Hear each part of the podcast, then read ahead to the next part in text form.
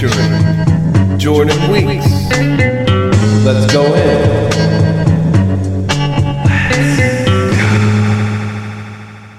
Height Zone World. My guest this week is Jordan Weeks. He plays in the bands South Seas Sneak, AA Arm, Thin Sketch, and OC Feef, and also as Vox Robotica. He also played drums for Height with Friends on a previous tour, and he produced a part of my album Height with Friends versus the Continental MCs. I did an episode with Lord Grunge, who is Jordan's younger brother, a while back. Grunge talked very eloquently about what kind of influence Jordan was on him, um, not just as a musician, but also just a, a passionate as a passionate fan of music, and I think it that definitely comes across in this interview. Um, the art, as always, by my man Mike Riley. Go to MikeRileyComics.com. Check him out. We're being hosted once again by Splice Today. Peep them at splicetoday.com. Let's, Let's go, go. This is how I remember it. I saw something on Sesame Street where these guys were were breaking. I mean, I don't know what the hell it was. I don't know what's called breaking or whatever, right. anything. They were all wearing the same red T-shirt, and it was like I thought it was like old kids. Like I thought they were in their twenties. But I recently saw this footage, and these kids that are instructing the other kids are like sixteen or fifteen, right? right. And the younger kids are like nine and it's you know a handful of them and they're on a boardwalk which i'm gonna guess was either maybe like atlantic city or it might have been like coney island. Yeah. i'm still not i was still wasn't even watching the footage recently. I still wasn't clear what it was but i saw that footage of these kids breaking doing this insane dance shit. But it wasn't even like dance. And it wasn't gymnastics. It wasn't like a thing like oh that's amazing gymnastics. It was just like what the hell are these kids doing? Yeah. That's like weird. And i'm to- i was totally just transfixed by it and then when they're like, okay, you kind of got the basic moves now, like let's let's do this. Sucker MCs drops, mm. and I was just like, I'm thinking about it now. I'm getting chills. My the is standing up in the back of my neck. Yeah, that's what happened. That was maybe the first time I remember that happening. Was like the dancing and the music was like perfect for each other, and it was it wasn't like watching somebody disco dance, which was a bunch of crap Right. Like I mean, there's a, there's a there's a bit of an intersection between disco and hip hop, which I'm not gonna I'm not gonna I'm not gonna uh, diss respect, but like a lot of that stuff was just like you can do that to any song. It doesn't matter as long as right. the BPMs are right. It's like it doesn't matter. But this was like you're like and and this is true too. You you could break to all kinds of different shit. Yeah. But it was like that song was like almost feel, felt like it was making these kids move in this way. Right, and, right. Like specifically. And I was just like, I've never seen anything like this before. And that was it. I was just like, I need to investigate this. Yeah. And again, I'm in rural Massachusetts and I have no real avenue to go find out any of this information beyond like mass media and there weren't that many rap records out then. Yeah. That you could go to, like in uh, Massachusetts, there was a, a, I think it was maybe New England wide. Strawberries was the record store. So we would go to Strawberries at like the Leominster Mall, or um, I think they had an, a, a, store in Framingham as well, Framingham or Natick area. And every time I went to Strawberries, I would I didn't know what to look for. I, like I knew pretty soon after I started paying attention to media and trying to find out what was going on, I was like, oh, this is hip hop or rap Right. So I would start to go look for rap and hip hop things. And I didn't find a lot of them in Massachusetts, but we, ha- my parents, both my parents' families grew up in Newburgh, New York. I mean, they grew up in Newburgh, New York. Their parents are from Newburgh, yeah. New York. And there's a town of Newburgh and there's a city of Newburgh.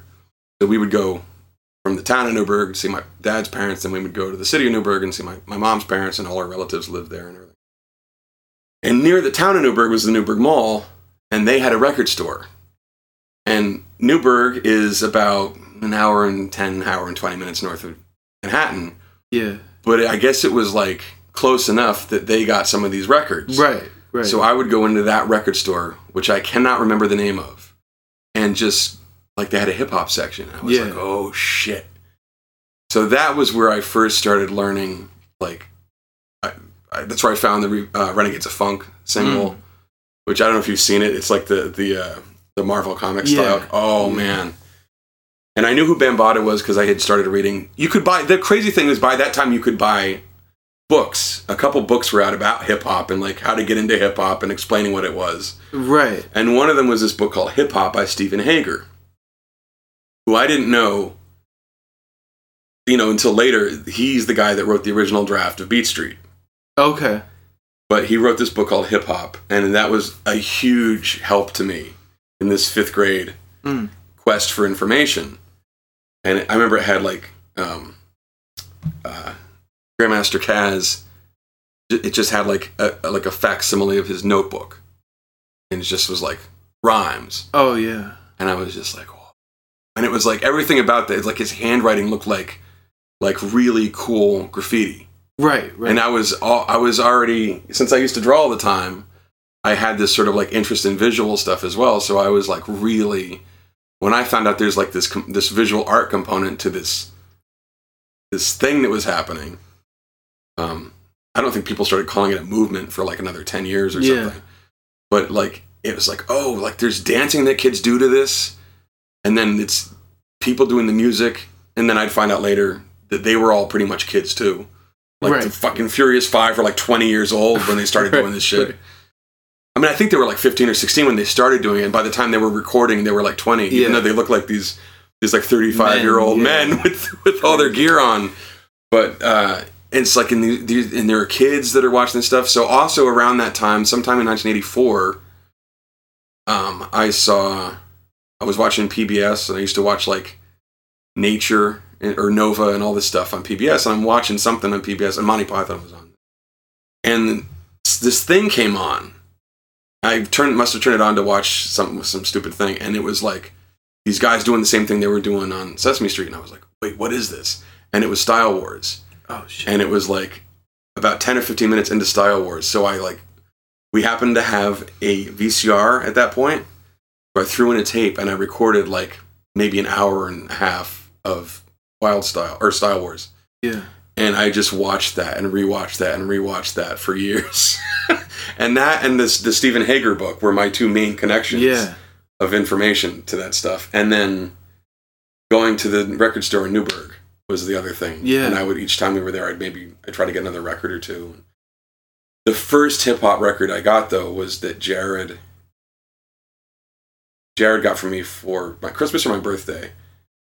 And again, it was it, I was late fifth grade, I think, and he got me the uh, the first Run DMC record. Mm. And to this day, that's like top five favorite things of all time. Never mind Yeah. records, but like that just blew my mind open. So I was always looking for Run DMC stuff. By fifth grade, I was just looking for Run DMC stuff, Fat Boys, anything Kurtis Blow, um, Afrika Bambaataa, and then by sixth grade, it was just full blown. I was I was not doing well in math. I was I had forsaken math. Not that I'm that good in math anyway. So it was that was very easy. I was like, yeah. I you know long division came in, and I was like, this is not where it's at. Right. I'm gonna go listen to Renegades of Funk for a hundred Yeah. a hundred spins and uh, figure out what that's about. So that was when it all. Sixth grade was really when it was just all. This is what it's about, and I had already I had started playing drums in fifth grade. By sixth grade, I bought this used kit, yeah. and it was just on. And at the same time, I was kind of getting into rock stuff also. Like I was getting, I finally found out who Van Halen was, Mm. and they be- quickly became one of my favorite bands. So I had this sort of parallel thing going on with being into rock, and but also being into um, hip hop. And nobody else in Bolton, Massachusetts, gave two flying shits about hip hop Right. and I'm I'm not exaggerating. It was like metal or pop or just you were just a bonehead. Right. And I was the bonehead. right. I was the out to lunch kid who was like who, I would try to talk to my friends about it and a couple of my friends would like kind of be curious and I don't know if they were just placating me like oh yeah let's go break dance you know and, and I'd get the cardboard out in the basement and I was never like the greatest break dancer but I spent I put a lot of time in on it Yeah. and uh, I loved it. I like just the feeling of doing, trying to do this shit. You know, I was more of a more of an up rocker slash um, electric boogaloo style. Yeah. Um, I was more. I, I did better with the robot kind of stuff and those kind Yeah. of things, and I liked up rocking stuff a lot. I never got that great on the floor, Mm. and I was realizing like uh, my real interest is the music, so I'm not Yeah. gonna like go balls out on this Right, floor right. stuff and trying to. I tried to do windmills for like two years, and I just was like, I'm not doing a windmill. Yeah. I don't think my my my uh, my body weight distribution was like such. I wasn't like a wiry little kid that could just whip around on the floor. right. I had to really work that shit, and I still have like fat knuckles from that time because I jammed a couple of knuckles Mm. doing that shit, and I was like, I'm not like I'll jam my fingers playing drums yeah. because I love that shit. The dancing is fun, but I don't did not love it the way Right. I love right. playing drums or DJing and stuff. So, but that that was it was I felt really like, man, am I am I doing something wrong here? Like, liking this shit. You Mm. know, you'd have those thoughts when you're like ten or eleven because it's very like, it's very um, it's a developmental period where you're trying to sort of like make or maintain friendships Right. and you're kind of working out how to socialize with people and stuff. And it was like there were metal heads that would hang out and just talk about metal, and then pretty soon they started smoking and hanging out and talking about metal. And I would try to talk about the stuff with the hip hop stuff with people, and nobody wanted to give it. I had like three friends that would break dance with me at my house while I'd be listening to Rockit or something. yeah. And uh, that was another one, the Herbie Hancock thing. I think I wound up getting in fifth grade Mm. or, or sixth grade, and that was huge. I listened to that all the time, Yeah. and we would always break to either Rockit or Autodrive, and uh, and they these friends of mine seemed kind of like okay, like we'll listen to this stuff, but it was ne- they never really they never suggested any of it, so I knew they weren't really into it. Yeah. And then like by seventh grade, that was all gone. Like any any semblance of those people having any interest, they were just like, no, we're skating now. We're skating. Right, we're right, riding right. BMXs. Miami Vice had hit. Everything was about pastel suits and T-shirts and shit and jams. and it's like if you didn't have fucking floral jams or a flor- or a floral jams shirt, jams were shorts. Yeah. I mean, jams was were like a it was like OP. Like people were rocking this Ocean Pacific stuff. right. And this is again, this is in Massachusetts. So this shit had probably been going on for ten years in California, Mm. and it finally hit here in or, or in Massachusetts. And so by then, everybody was like, eh, all these posers that like had a windbreaker in sixth grade. Like, no, no, no. Now, now they're posers that have a fucking floral shirt yeah. and they're in the jams to go with them, the jam shorts and floral short. Everything was about floral shit. It was insane, and I just thought that was like so whack. I did have a, one pair of jams and one floral shirt. I had the jams as well. You had to have the Yeah. jams. Then that was another thing. I decided like I can give up the ghost a little bit, and and be down with with different things. Yeah. I didn't have a whole bunch of jams. Like if I was gonna hang out at a mall or something, maybe I put on the jams. but if I was gonna just hang out around the house, I'm wearing probably like like a kung fu jacket. Right. You know, like like a, like the top of a, a kung fu gi. I'm not sure what the proper term is. like UTFO. Or something. Yeah, like some Yeah. UTFO shit. Yeah. Exactly. And that was my model. That was like right. Right. yeah, like um, but like those no, like those guys. That was it was like windbreaker pants and and shell Adidas are, are wearing Pumas, and then like a, a, uh, kung fu gi top.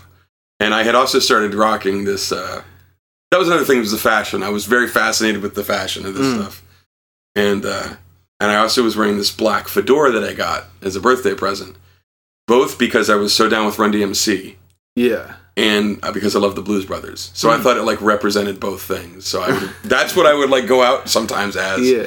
But I was too old for it to be cute right.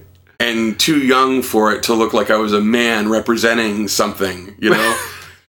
I just looked like I must look like a flaming asshole.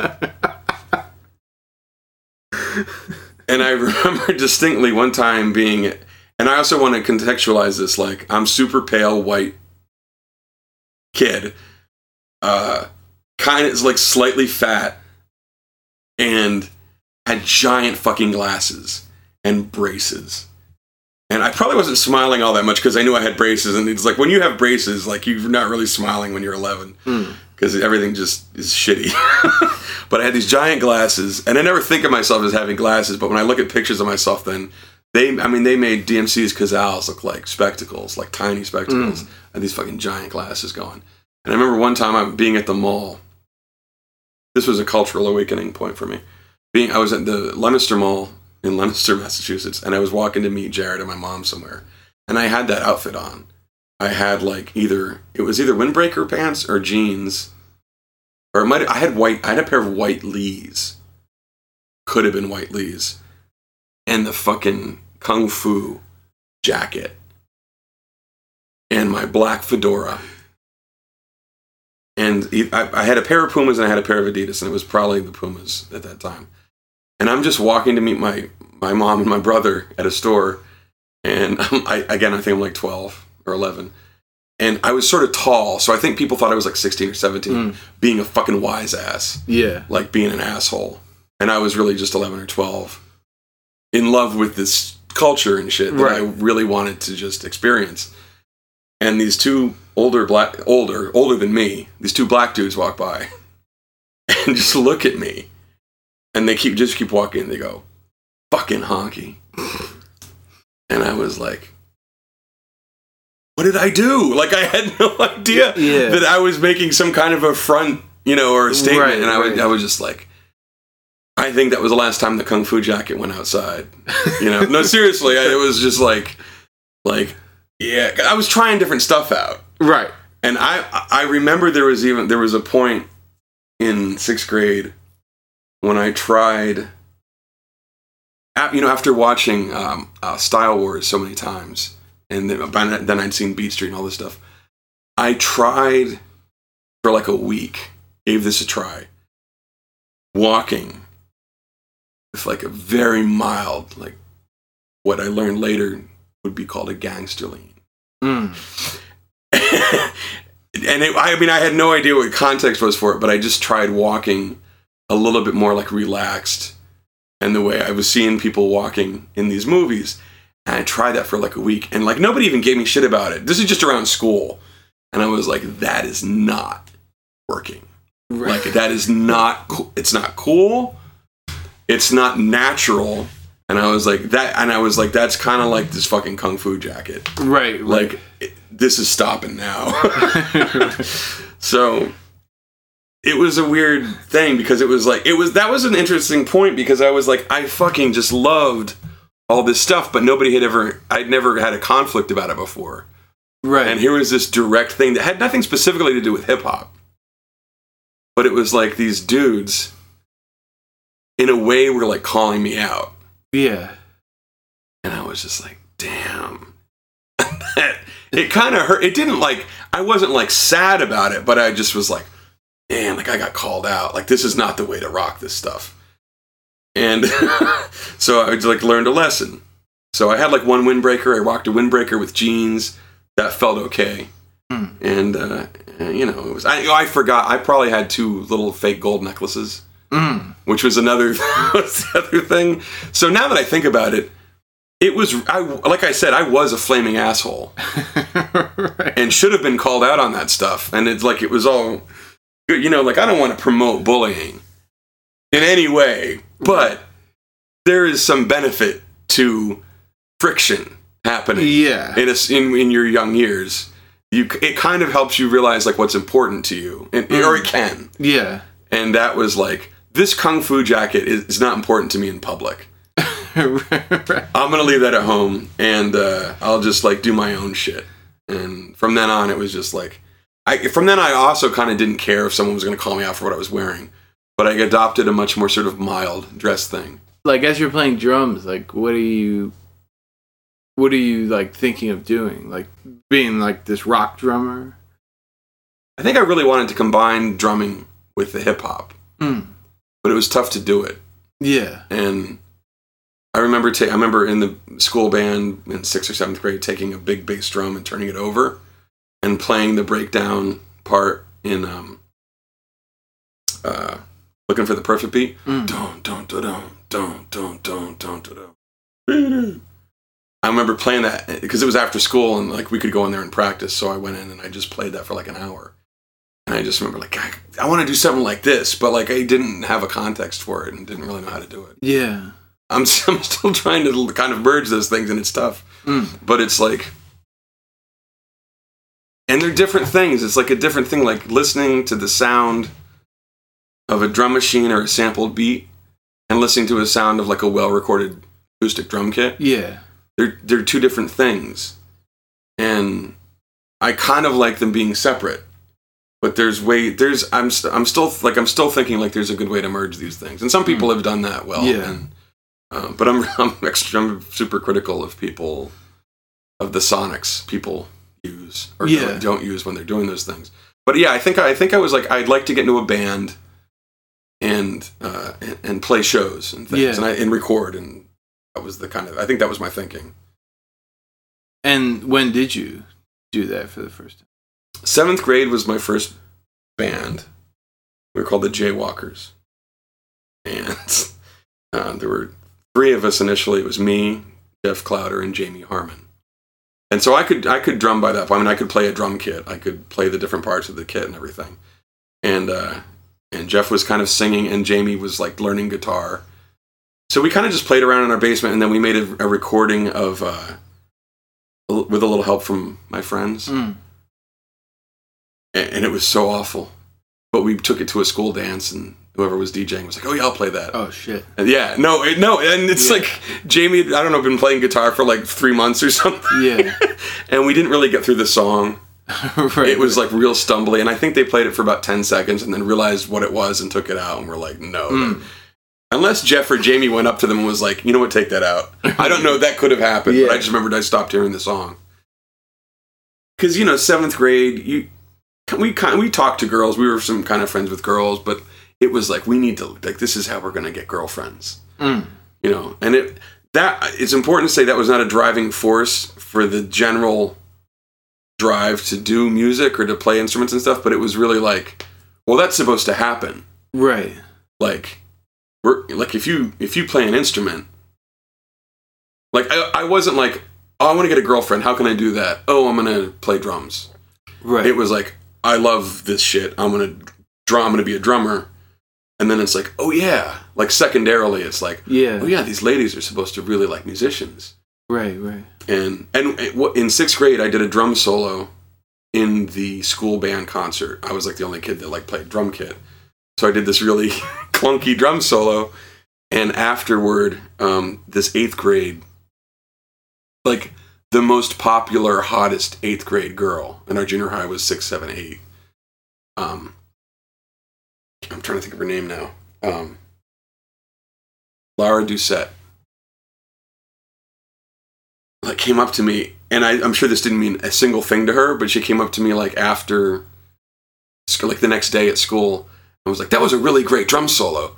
And i was like i was like eighth grade eighth grade fox in like pink pants and floral sweatshirt with like some kind of bandana shit in her hair like i'm in like this is this is Right. great and in a way that sort of happened i wound up getting this you know eh, kind of seventh grade girlfriend style thing going in uh, not because of the drumming but it was like i felt more comfortable comfortable socially and stuff Yeah. and it was like like yeah we're in a band even though we had that whack tape Right. Right. you know the previous year it was like we kind of got our shit together now but we never really wrote any songs Mm. we got together and we wrote lyrics and we would watch kiss videos because the other two guys were like super huge kiss fans but uh yeah i guess where i'm going with this is the music and the girlfriends thing like still eh, to this day never Popped up. never popped off never came together if anything uh it's like oh you're a drummer oh okay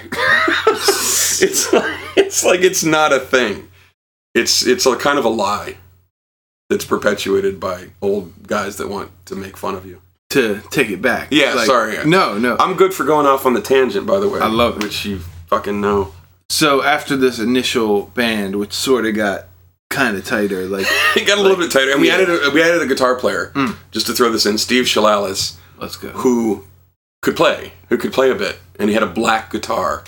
The other guy had a had actually had the other guy in the band had the same guitar that Weird Paul plays. Oh, wow. The BC Rich, um, like I guess it's like a maroon, metallic maroon kind Hmm. of warlock, right? oh, okay. Because I think that's I think um, Paul Stanley had a warlock or something, Hmm. or had a BC. But Steve Shalalis had this just kind of it looked more like a Fender Strat and was black, and he could actually play. And Jamie could sort of play by this point, but Steve like was playing a little weirder stuff, and we thought, oh, now we have a band, and then I moved to Arizona. So yeah. that so that, that was when that fell apart. did, but the next phase, did you start a band out there? I did, but it like took me a year. Mm. I, it took me like all of ninth grade, where I kind of like all I did was was like go to comic book stores. I had just started doing that. Jared was really into Teenage Mutant Ninja Turtles. I started going with him and kind of going like, oh, what's going on with Batman? Who I hadn't paid attention to. And I started going to comic book stores. and really only reading Batman, but that was like a weekly trip. It was like, let's go see what's new at the comic book store. And looking at like weird books, getting like like Optic Nerve and kind of Yeah. underground shit. And then drumming. And I drummed pretty much every day for a couple hours. And I gotta hand it to my parents because they bought me that used drum kit in fifth grade. I don't know if they knew they were gonna keep hearing it for ten years Yeah. but like they i was just like i'm gonna go you know i'm gonna go practice and they were just like okay and it was it was they never told me to stop pra- maybe a couple times they told me to stop practicing Yeah. but like usually it was pretty you know might have been a couple times dad's like i have a i have a horrible headache can you stop that but like but most of the time it was like i could go play for two or three hours Yeah. and and they were cool with it and um that's what i did all of ninth grade Yeah. and I was trying. I was playing a little bit to jazz stuff, and I was just playing to all kinds of different stuff. But then tenth grade, I met these kids who were all a year younger than me, and they were all into new wave. Mhm. I heard one of them talking about uh, police in a science class. I was like, "You down with the police?" And he looked like offended, like that I was talking to him. Like, so what?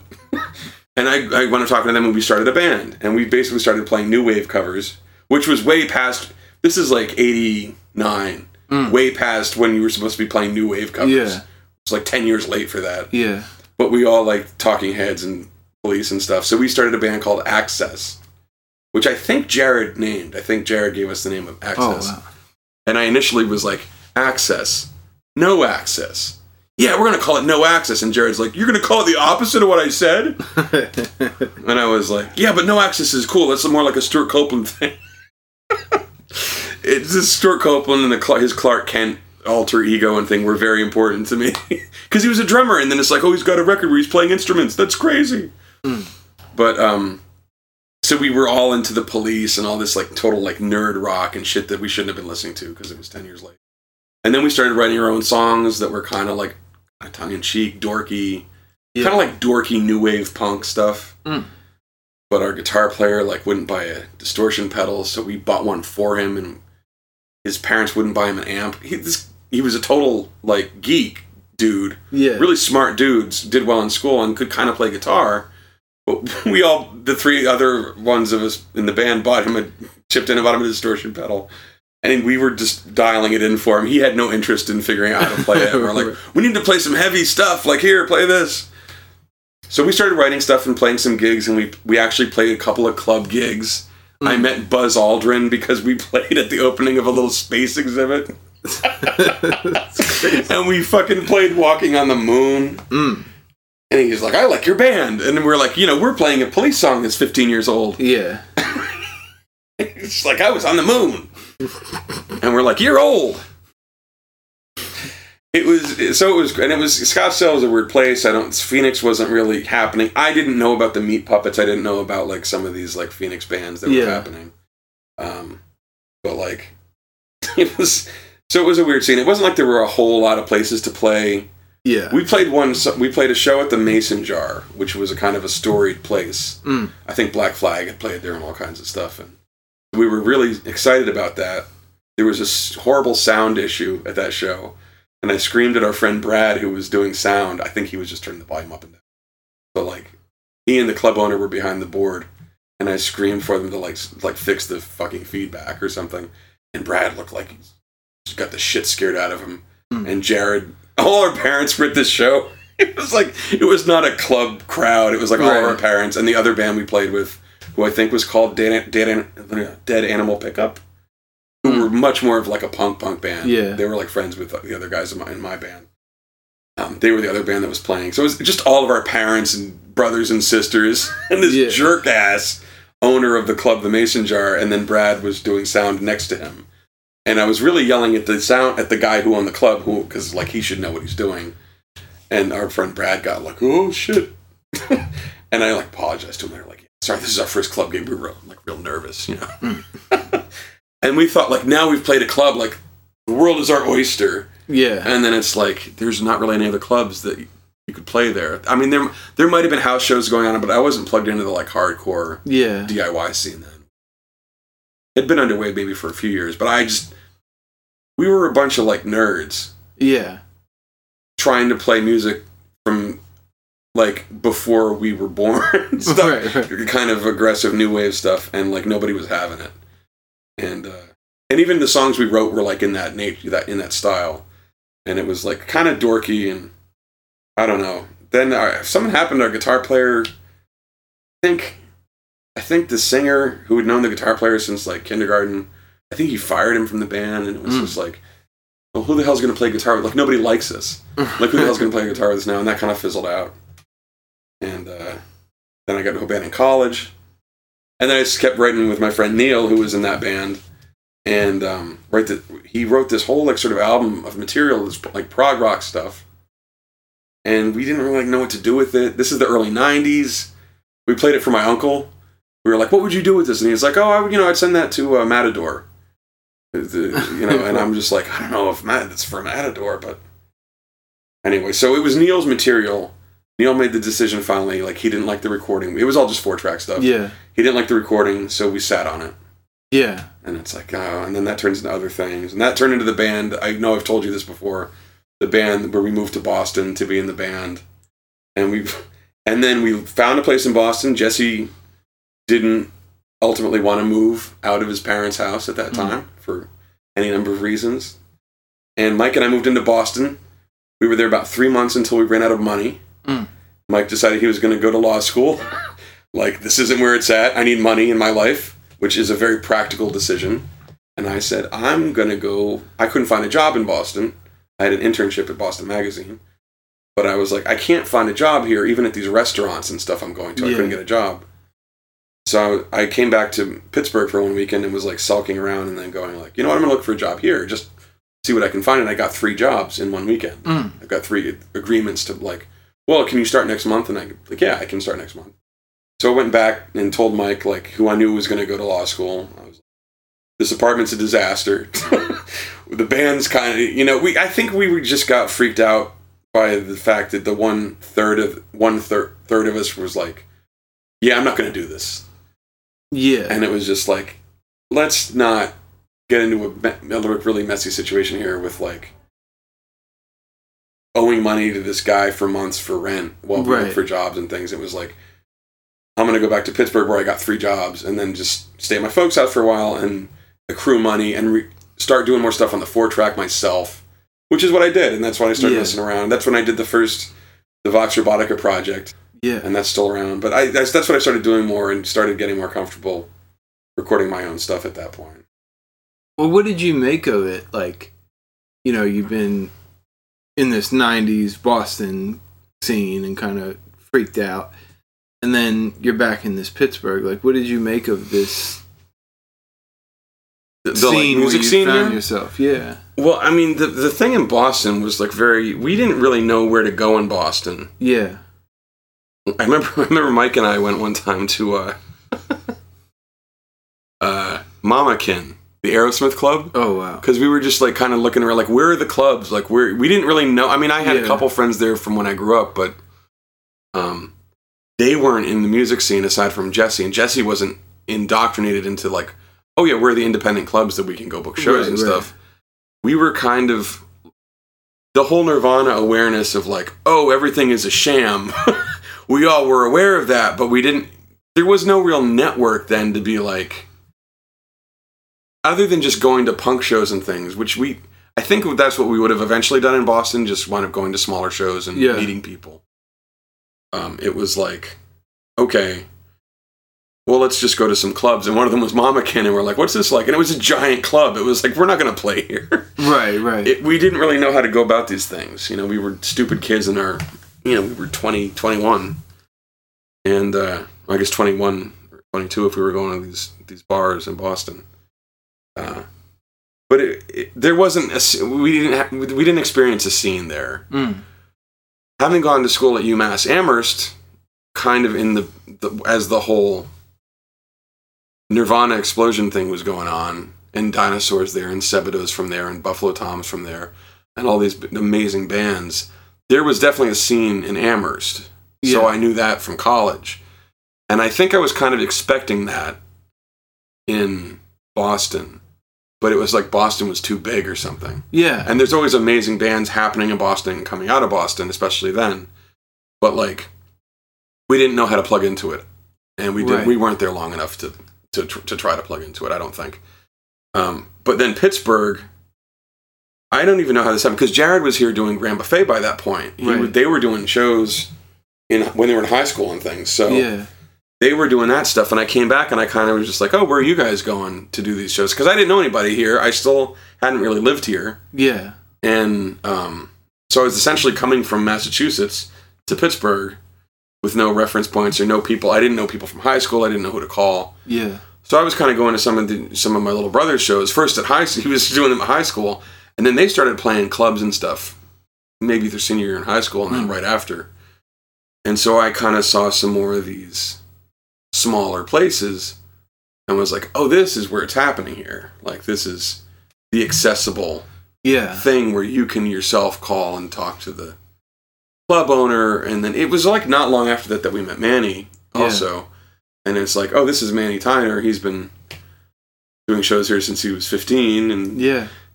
i think we met him in about 97 or maybe 98 um and then it was like that was like the connection he's the he's manny's the nexus point in pittsburgh Yeah. for all things independent music Right. Right. so it's like as soon as we met him, we met a, a pretty cantankerous man, Manny, at a house show, Mm.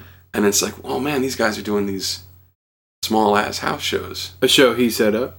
I think it was a show he set up. It was Yeah. um, it was at a show in um, I want I think it was Edgewood or Swissvale, kind of out near Regent Square. I think that that's right. My sense of geography, for anyone who's listening doesn't know me, is uh, uh, uh, offensive and abhorrent. Mm.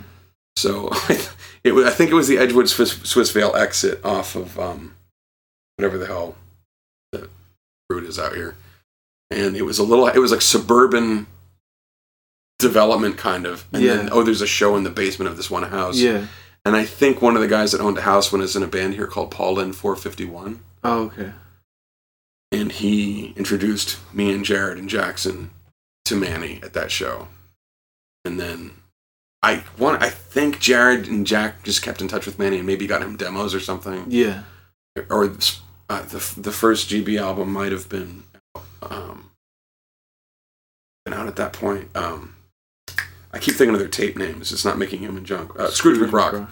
They may have given him a copy of Scrooge McRock or something, and he might have seen like, oh, these guys, these kids can do some shows or something. Yeah. So I kind of hung around some of those shows, and then it was just like, oh, okay, this is this is like doable here. Like you can call up, book a show, go play a show. Yeah. And then I got a band together here. I just put up some flyers and met this dude Ron, who was uh, it was I put Buffalo Tom or something on our on on the flyer. Put a bunch of bands I liked and thought someone's gonna like one. I mean, it's also I think now it's obnoxious. I put like 50 bands on the flyer with Mm. my number, and I think two dudes called me, and one of them was Ron, and he just loved Buffalo Tom. I'm like, let's play, and we were both drummers, so we started this band. We wound up calling the Fizzies, and it was like two drummers wanting to play guitar and or bass, Mm. and then we went through a series of drummers, and uh, who we were always really angry at because they never played the way we wanted them to play. Mm. Uh, and then we wound up doing some recording, and we played a bunch of shows, and sometimes Ron and I would play with Grand Buffet Yeah. when they were doing um, they played a lot of different shows and they, it was hard for them to play too and a lot of a lot of places in the mid to well the late 90s wouldn't book dudes who were playing with a DAT. Right. which was the thing that was what they were doing then. Right. um, it's like you have a dat what are you karaoke band or something? Didn't Yeah. nobody. It didn't seem to make sense around here. So some of these shows, uh, Greg, uh, Ron and I would play. Ron would play bass and I would drum, and Jared would play guitar. Um, Jackson would mostly mostly just sing, and sometimes play Jaminator play Mm. the Jaminator, which is always good. And uh, Jared's an uh, excellent bass player, and so we just like could kind of. And Ron was a good, you know decent bass player, and Jared's also a very good guitar player. So we could kind of just if they wanted to do a show that was like a rock bill Yeah. with other with other band indie indie rock bands or punk bands or whatever, and Jared and Jack wanted to do a show with that at that place or on that bill or something, they would ask us, and we'd be like, yeah, sure, because we you know playing with them. Then that developed briefly into a little offshoot band called Wesley Sniper. Right. Which was- right. I think there were some Wesley Sniper gigs where we played a couple of Grand Buffet songs, but it was mostly these sort of um, sort of shit eating grin kind of punk thrashy kind of songs that Jared and Jack would write, Mm. and Ron and I would back them up on that as well. And we, they run a they won a rock challenge. There was a rock and roll reporter. The rock and roll reporter was a magazine around here that was that is often uh, s- uh, s- like snarkily derided by people as being like lunkhead metal shit. Mm. But the truth is, and, and Sislon and I always talk about this, they were pretty even handed and wrote about everything. Yeah.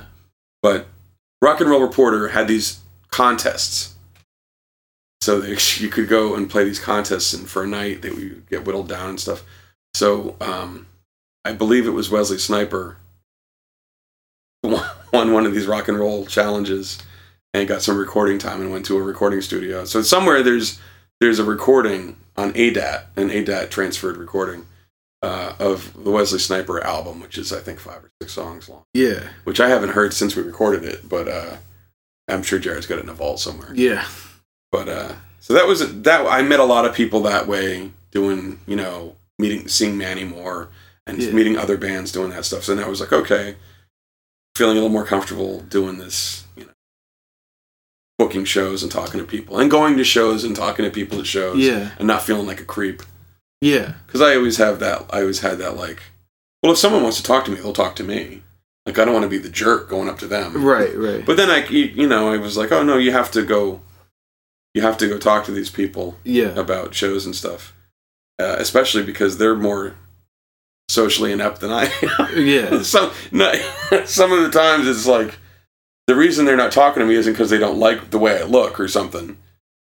They're shy, Right. Right. and it's like it's okay to be shy, and it's okay to go up and talk to someone and break that shyness barrier. yeah. So anyway, so th- that was happening, uh, you know, the mid to late '90s here, and I was getting more comfortable booking shows and things. So, but that's that. was- It was much easier to find out what was going on in Pittsburgh to go around to a handful of places that were doing indie shows than in Boston, where it was Oh, kind of yeah. like just like, and not that Boston's even the biggest city, but it's like music wise, it just wasn't clear back then in the mid '90s, like where what the hell's happening. You moved to New York for like years, right? Mhm. Like when? When was that? uh, relationship started in um, 2002 Mm. with this this girl who was finishing medical school and was starting her residency um, in, in, in on Long Island, and I wasn't sure. I wasn't. It wasn't like oh, like we had just started this relationship, and I was like, well, I guess. I guess moving to New York would be okay. Like New York, like I'm thinking like Manhattan, Long Island. Like, what's the difference, really? Right. and our uncle Jared's and my uncle had lived in Long in Manhattan for years since the late seventies. So we'd been there a few times. You know, we not like we knew our way around really, but like I was interested. Like, Yeah. oh, you know, in my early twenties, like let's let's go to New York. What the hell? But Long Island and New York are very different oh, culturally and in terms of what's going on and. I, I mean, I had basically had to go into the city anytime I was trying to do anything. and Yeah. I got very com- very used to doing that, but it's I wound up putting up flyers again for trying trying to find musicians and things, and it was just that place was just a glut of. In the early 2000s, it was 2002 was when I first moved there, um, with this girl, and then she finished medical school in 2006, and we moved up to we moved back up to Massachusetts, um, where her family was from, and it, things went to shit after that. Mm. But but that was the period was 2002 to 2006, and uh, yeah, it was a weird. That was, that was period because again I was doing more uh, music stuff just in the little apartment. Yeah. We had it. We had this tiny studio apartment that was sort of like housing on.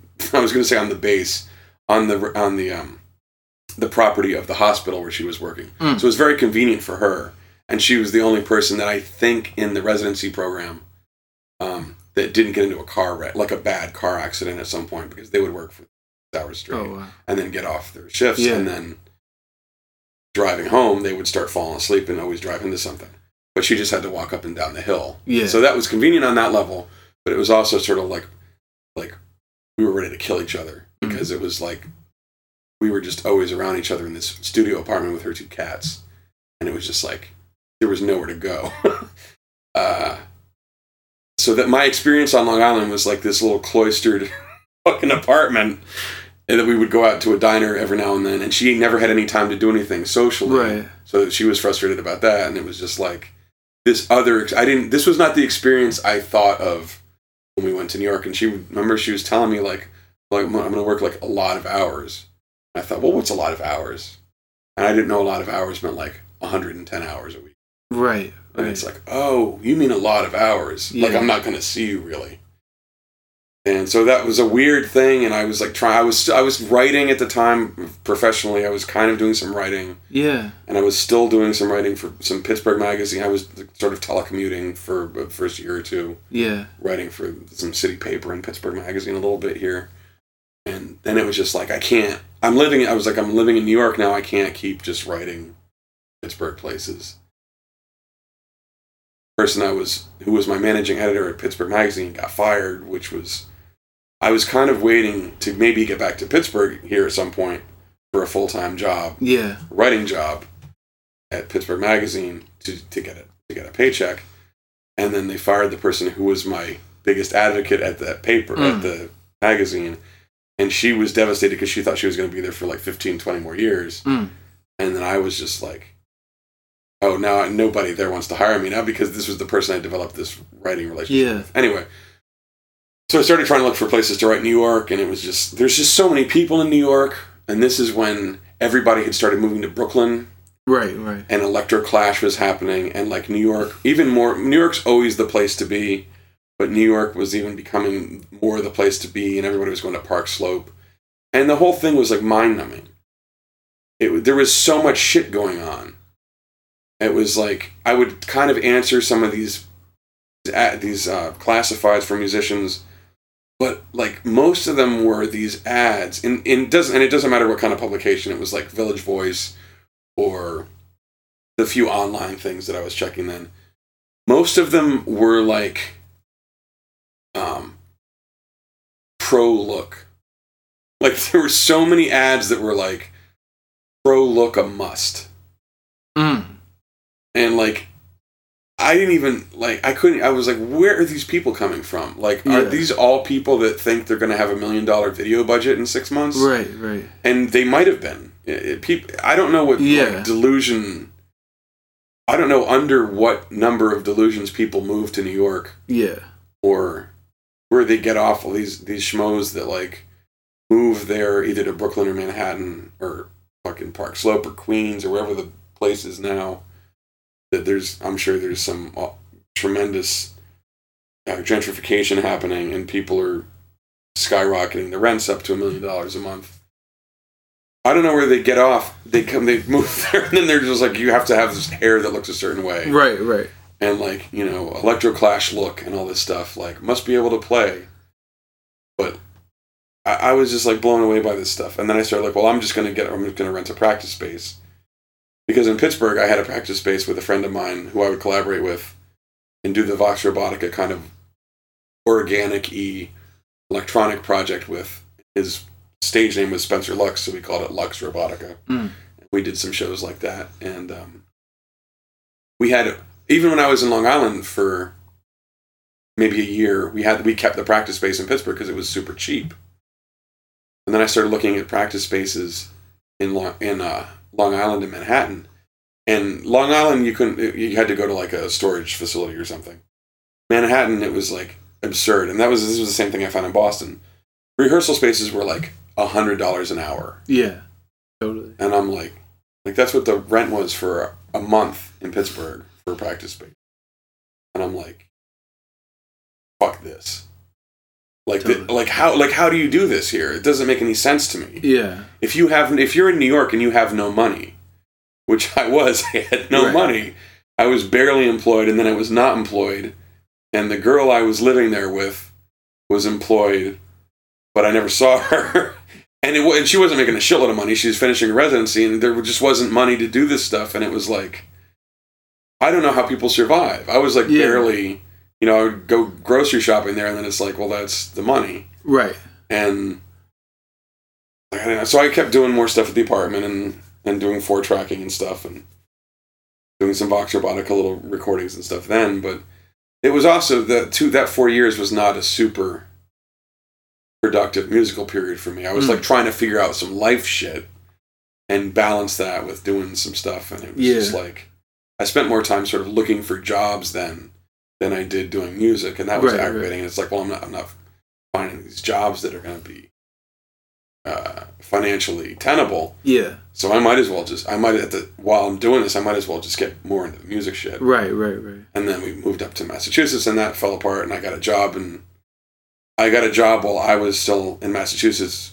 Uh, after we broke up, I stuck around for a couple weeks and got a job and stayed in Massachusetts basically.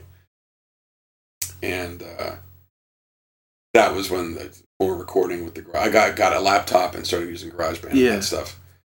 And did some. I think I might have even given you a couple of beats back then of these early things that I did right to GarageBand and mixed out, and I'm sure they sounded thin, but uh, that was the first thing that I started doing. There was hooking up the drum machines. Was that when you and Greg really started to?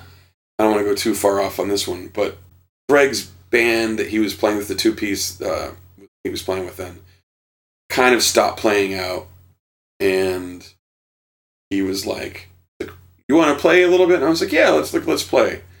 And we just set up a, a four track and recorded some shit, um, just based on some vague conversations we had about stuff we wanted to do. And he mostly drummed, and I mostly played bass Mm. and we start we didn't have a name for that really and then we we decided to call it South Seas Sneak for having something to do with a chinese restaurant menu Yeah. and a drink that was in there the description of which was south seas sneak that was the drink it was like i don't even remember i can't remember what the actual drink was called Oh. but the, the so the, the drink was some name yeah. it was like a saucy sailor or something. I can't remember. And then you have the the little ellipsis, and then they would have the description of what was in the drink. Yeah. And the place of where, in place of a description featuring actual things that are in the drink, it just said South Seas Sneak. and Greg was like, "We need to call a project that." And Yeah. that became that name. So it's kind of a insane name, but it was like perfect at the time. And then so and uh, eventually Greg and I have we get these different ideas to do these things, and then these other bands develop, these other projects develop, and Mm. other people. Couple times people have seen me and Greg playing in South Seas Sneak together, and they're like, "We need to play together." And, Yeah. some, and sometimes those people are drunk, and they're just like, "I need to sing for you," and we never see those people again, Right. and we don't expect to. right. But then sometimes it's people that we have sort of just met, like our friend Davon. He's like, I, I'm not, I've never been in a band. We need to be in a band together. Mm. And he comes through, and it's like, then, Thin Sketch's formed, Yeah. and that's that band. Andrew just said, "Hey, you guys want to jam?" And it's like, sure. And Andrew's like a really good guitar player, Yeah. and has really nutso ideas, and in a really productive way. And it's like, yeah, let's let's start this other band. So then that band, basically me on bass, Greg on drums, and Andrew on guitar, becomes OC Feef. Yeah. So now we have South Seas Sneak, which is kind of the bass band. Thin Sketch, which was kind of, I feel like that was kind of the second one to happen around 2009 Mm. something. And some later in 2009, I think, was when we started OC Feef. So these are kind of the functional things now. Yeah. Um, and then Greg and I, Thin Sketch was supposed to do a show about a year ago, and Davon, who sings and plays keyboards, couldn't do the show, and it was last minute. He told us he couldn't do the show, so Greg and I were like, "Well, let's just do South Seas Sneak." But there was all this construction up on Penn Avenue, and we were like, "Well, we don't really want to deal with all this construction and moving amps and basses. Let's just use a bunch of electronic stuff." And Greg's Mm. like, "Yeah, like let's like we should do something like."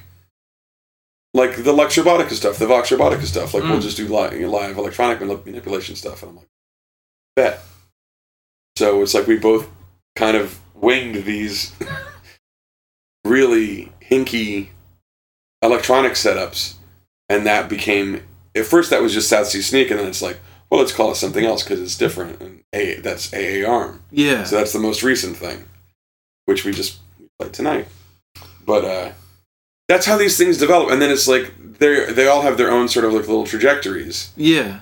and it's it they're great, and at the same time, it's really tough to get some I a, a, a concrete sense of how to pursue all of them, or even really like one of them in a in a very productive way Yeah. um, or, or, or a or a um, profitable way. Right. I think is right. the key. But uh, I think the first thing is you have to release something, Yeah. and then and then have have this. You have to get over your neuroses about it and release it, and that's what we're always battling. Mm. But uh, but we're we're less precious, I think, about the other stuff than with the South Seas Sneak. That's this whole first release we've talked ourselves into. Uh, like the A arm stuff, we have a Bandcamp. There's just no files up on it yet, but I have no compunction about making all that stuff digital Right. uh, and putting it up there. And if people want to have at it, and OC Feef, Andrew is is much more of a tech guy than we are, and he masters all the stuff we record and puts it all up, and we have about a dozen albums up on Bandcamp. Really? It's really That's crazy. no, like yeah, like nobody knows that. But um, and some you know it's funny because like Andrew knows how to kind of shift stuff around. Like we were talking with Bank before about yeah. he knew guy who oh, like, oh yeah we were on the first page of Bandcamp. Right. so right. Right. Andrew kind of knows how to do this with kind of search words and stuff because Yeah. his, his job he works with search stuff and knows knows a lot of things about how to get the uh, placement kind of stuff. And Yeah. it's like he's all he's able to do that stuff, and we're like that's terrific. So it's not like it's it's not like we're get on the front page of Bandcamp Right. Right. selling hundreds and hundreds of downloads. But it some people in like Nepal and shit have like, you know, uh, or fucking Italy, Greece, have like downloaded our stuff and sent Yeah. us like messages, and it's like that's crazy. Yeah.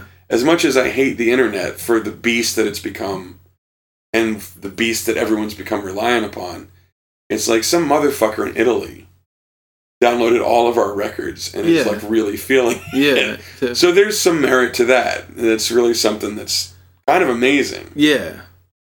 But and that's the and OC Feef doesn't play out a lot because Andrew has this beautiful little family and he needs to spend time with them and wants to spend time with them. So we kind of we we record, and that's sort of its little its little life is we record with Andrew. Most of it is improvised, spontaneous composition stuff, and then he mixes it. We all kind of sequence it together, and then these become the albums. Yeah. So that's kind of a great little process that has a, like a beginning, a middle, and an end Yeah. kind of. And we do play shows sometimes, but it's not that often, and we probably won't be touring that much with it. But Greg and I are still trying to. We've done some touring stuff, and um, we keep. We always talk about doing more of it, and it's always so the money is always the bottom line Mm. issue. It's like you need to rent a. Neither of us have super reliable cars. Yeah. And it's like you also don't want to beat the shit out of your car, so maybe you have to rent a car and do this stuff and all these like little things that uh, Yeah. become in your mind uh, exponentially debilitating.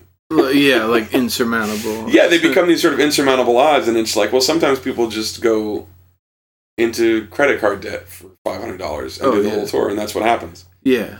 So time, you know, it's it's just getting over the hump of biting that bullet and doing it. Yeah. Yeah. So it's, right now, it's like South Seas Sneak, Vox Robotica, AA Arm are the kind of central things, and OC Feef Yeah. as a sort of recording project, occasional live. Yeah. But yeah, Well, if you were to take one thing and run with it, what do you think it would be? I mean, I'm I think the South Seas Sneak, since it's the kind of the core thing, Yeah. and it's the thing that we have the most control over, the two of us. I don't know. In a way, it's maybe the least accessible thing that we do. Nah. I don't know. I, I you know, I, the Thin Sketch stuff seems to me seems to me to be the most access, accessible because it's kind of like kind of like punk songs, kind of Yeah. keyboardy punk songs. Um, but that's what I see. That Greg and I have made this choice to make this kind of odd bass and drums and occasionally guitar music that has a. It, there, are, I think it has an audience, but it's a pretty, in my view, it's a kind of a much smaller audience that 20 years ago we could have kind of carved a little touring circuit and maybe eked out a little bit of a living on. And that seems like a much bigger, insurmountable situation now, too, given the climate of everything. And like, it seemed that like about 20 years ago, it would have been, it was possible for some bands who had the intrepidity to go out. Like, if you had the balls to go out and just stick to it, stick to touring, booking your own shows, releasing your own records and stuff, or maybe releasing them on a small label with some distribution. If you had the balls to stick with that for a few years, you kind of maybe could make a career for yourself out Yeah. of that. Because other people were going to fall by the wayside because they were like, well, this is, I don't like not having a family, or I don't, Right. you know, these big life choices, like, or I don't like foregoing a big paycheck, or I don't like these things. You kind of, and there's nothing wrong with wanting those things, Right. but it was, I feel like bands in at large kind of re, were reliant upon those things coming in and whacking out the people um, that weren't maybe as serious about Right, doing that as the people that wanted to stick with it. So that to me was more the climate, really 15, but really 20 years ago, before the internet flood, that everybody in America is apparently in two bands. Right. Right. And that just like seemed to just not level the playing field, it blew the playing field to pieces. Right. Right. So it's, and I'm not begrudge. I mean, I guess I am begrudging it a little bit, but it seems like there's no. I feel like we were maybe talking about that a little bit yesterday. Yeah. There's no um, system of checks and balances now Right. on the on an independent level, or at least I don't see it that way. It's like it's kind of just crap. right. It's kind of crabs in a barrel. Yeah. and it's just what it's like catch as catch can and you throw some shit on the wall and it sticks or doesn't and occasionally someone will get behind i mean i think when i started playing music in high school and even in college it's like oh well we're going to play something and someone if someone comes out and likes it they're they're going to recommend it you know someone from a record label is going to be at a show that's the like romantic notion Right. of this someone from a record label is going to be at a show and I mean, I was even thinking this in Scottsdale. Oh yeah, my father owns a record label. Let's uh, let's put you guys out. Let's give Right. you a single Right. because that's what you always kind of read about maybe happening. Right. Right. You know, to twenty bands in New York over the course of twenty years. Yeah. But and it's like that's not how shit happens. But it used to kind of maybe happen that way. Yeah. That will not happen now. Very very rarely, right. especially given the percentage. I mean, just the sheer not the percentage, the sheer number of bands that there are now. Yeah. It's like everybody with a computer can put out a record Yeah. in the ether of Bandcamp or Right. SoundCloud Right. Right. whatever. So, so then what's important? What what's worth listening to? Right. And And, how do you make those determinations? yeah. And and like, it's fucked up that it's like you can make it all the way to the dude in Italy, but every idiot can also make it to the dude in Ita- Italy. Especially uh, this idiot. It's no, it's, it's yeah, it's like it's really something. It's like on a again, it's like on a level that's really tremendous. But on another level, I would kind of, nothing against the dude in Italy, Yeah. but I would kind of like forego that dude in Italy liking us to ha- to be able to travel a touring circuit and get 50 people out at each show. Right, right, Where, right. that we, where we could make the, mo- the gas money and Yeah. come back with enough money for rent. Which again is a romantic notion I have about something that was going on 20 years ago. Um, and it's frightening to me that I'm saying 20 years ago. Like it's, you know, everybody always says like, oh, you're, if you get out of college and time starts flying like that. And it didn't really hit me until I was 25. And it really, it, really does yeah. it's like you're a kid in school and it's like man i'm in school for uh, all day and i gotta do this till i'm 18 oh my god but then college college went by like that i don't learn, didn't learn anything except how to string a guitar and and then i'm just like man i think you hit i hit 25 or 26 and it's just like it's the same it's like it was did something happen last year or was it 10 years ago Yeah, yeah. so it's it's freaky to me that i'm saying like hey 20 years ago that sounds, sounds so antique you know Yeah. and it's such an old man thing to say. but like, things are so. Di- I remember there was the internet in '95, but I remember I was going in magazines and zines, and I had friends who were doing cassette trading and stuff like that, yeah. and people whose whole. I have a really good friend, Missy Kulik, who's this amazing artist, and we were in. We were. I don't. I didn't mean to gloss over this band. We were in a little band called um, um, the Getaway Bugs, and she was su- super into zine culture and is like a monster in the zine community, and just does these amazing comics and things. And I, you know, I met her in like the late '90s at Borders when we were working at Borders, but um, she was super into all this stuff, and I didn't know the extent to which, even in the late '90s, this cassette trading was happening in Yeah. singles clubs and things, and it was really invigorating. And then in a few years, it was like all shot to shit by the internet. Yeah. eBay comes along, and it's just like, oh, you can just get anything that exists. Right, right, right. Like I still have, I just, I have this now in my other room. I have, you know, some of these records that I have, and I don't have like a record collection. Like some people have like thousands and thousands of LPs. Yeah. my goal was never to like collect a thousand LPs. When I started buying records as a kid, it was like to buy records I loved, Yeah. and I might like ten thousand records, but I don't love them, so I don't need to own them. Right, right. So like I tried to buy records that I really, you know, loved or said there was something about them. So I have a few boxes of LPs. I have a bunch of CDs and tapes now. Also, but like I have that sort of one core collection that I started when I was 11 and that I was buying LPs until 89 or 90 regularly. So I have that core collection and I was always sort of like real psyched on that collection like I got the uh, Def Jam single by Jazzy Jay.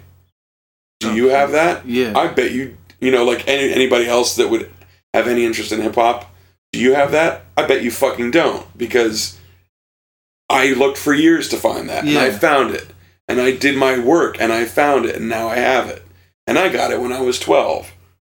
What about you, motherfucker? this is the coolest fucking song ever. This jam, or uh, not this jam, Def Jam by Jazzy Jay yeah. and it's like one of the earliest Def Jam singles, I think. It might have been the I first Def Jam single, first, yeah. yeah. And I I want to say the flip has that Russell Simmons track where he's talking. Oh, I can't think what that's called, but um, I think that's the flip side. Anyway, so I have this whole cache of like these LPs that I looked like and singles that I worked because that was the other hip hop thing. There were not hip hop LPs really yeah. until about 1984 or 5. They were all singles, so I have all these cool singles. And then in 2000, 99, 2000, 2001, it kind of becomes completely meaningless Yeah. because these things that were so close to my heart, like, just anybody could get them. Right. You could go on this computer, which 20 years ago was a fucking like dream, like, oh, I would love to have a computer that I could get anything from right. or communicate around the world. And now it's a reality and it fucking sucks. Yeah. Because these things that had meaning before, not that they don't have meaning, they can have meaning to you, but pe- people who weren't around 10 years ago or 15 or 20 years ago, these new people, these new humans, they don't give a shit about that. It's like, oh, did you get that record because you were really into rap before anybody gave a fuck about rap on like a large scale and you went looking for them? I don't care. Right. Like it was like it was like Manny was saying earlier about that um what's the fucking uh is it Lacona Pop or Icona Pop? I, Iona Pop. Iona Pop. yeah. It's like I love it. I don't care. that is kind of the thing that I think the internet has brought with it. Like I love these things. But I don't care about them because there's no investment in them. I have no investment in these things Yeah. that I love. And there are people who make the choice to offer this stuff for free. And we OC Feef does that. I'm not like to- totally against that, Yeah. but I'm partially not totally against it because that's the climate now. Right. And if we made everybody, if OC Feef made everybody, all 50 people that wanted to download our music, if we said you have to pay $5 for this record, how many people would download it and listen to it? Probably half of them or less. Right. And uh, then we'd only have $14 in our bank account instead of the 60 that we have. But it, I don't know, it's a trade off. It's like, do you want people to listen to your music? Then you're going to offer it as a free, offer the free new download as an option. Yeah. And if people are really feeling magnanimous, they'll give you a dollar for Yeah. five records, or they'll give you ten dollars. for And that's just kind of how it is. I would actually prefer it to have less albums up and have them being pressed, or have them go to vinyl, Right. or have them go to CD, and to have it be like, oh, it's sort of more of a laser focus kind of. This is a release. This is a thing that's happening, but it's not like what's going on now. And um, you know, some of us, like Greg and me, with the South Seas Sneak, were kind of holdouts for that. We're gonna make that Yeah. happen that way. Well, I- don't know. I think there's something that that used to exist where if you wanted to self-release an album, Mhm. You had to tour or do something or just play a lot of shows or try to get some bigger shows Yeah, and it w- would go on over a period of time. You know, like like it's like okay, we got this new record and once we do that, we're going to go on tour and this and that. for a few months, Yeah. or maybe a year. part of the thing I miss about that is that people had to like defend their and like stand by their release. That's exactly it. yeah. You yeah. had to stand by your work yeah. and what you've chosen to commit yourself to. Yeah. Yeah, that's exactly it. I think I see a lot of really young bands kind of lose focus because of that. That have only known the Bandcamp Mhm. world. They they they work on something. The big reveal is just the one day that they put it on Bandcamp and make like the Facebook announcement, Mhm. and then it's ultimately like that's it. So it's like okay, do try something else. Or, Yeah.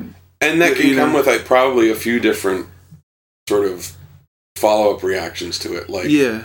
Like well, nobody gives a shit. We try something else, kind of like what you're saying, Yeah. or like, well, nobody gives a shit, but that's okay Right. because we got this other thing that we're gonna put right, up. right, now. right. Yeah. It's like it's both. Both. It sort of can be a defeatist thing, follow up, or it can be just an optimistic, like, well, that's okay. Yeah. Here's another one.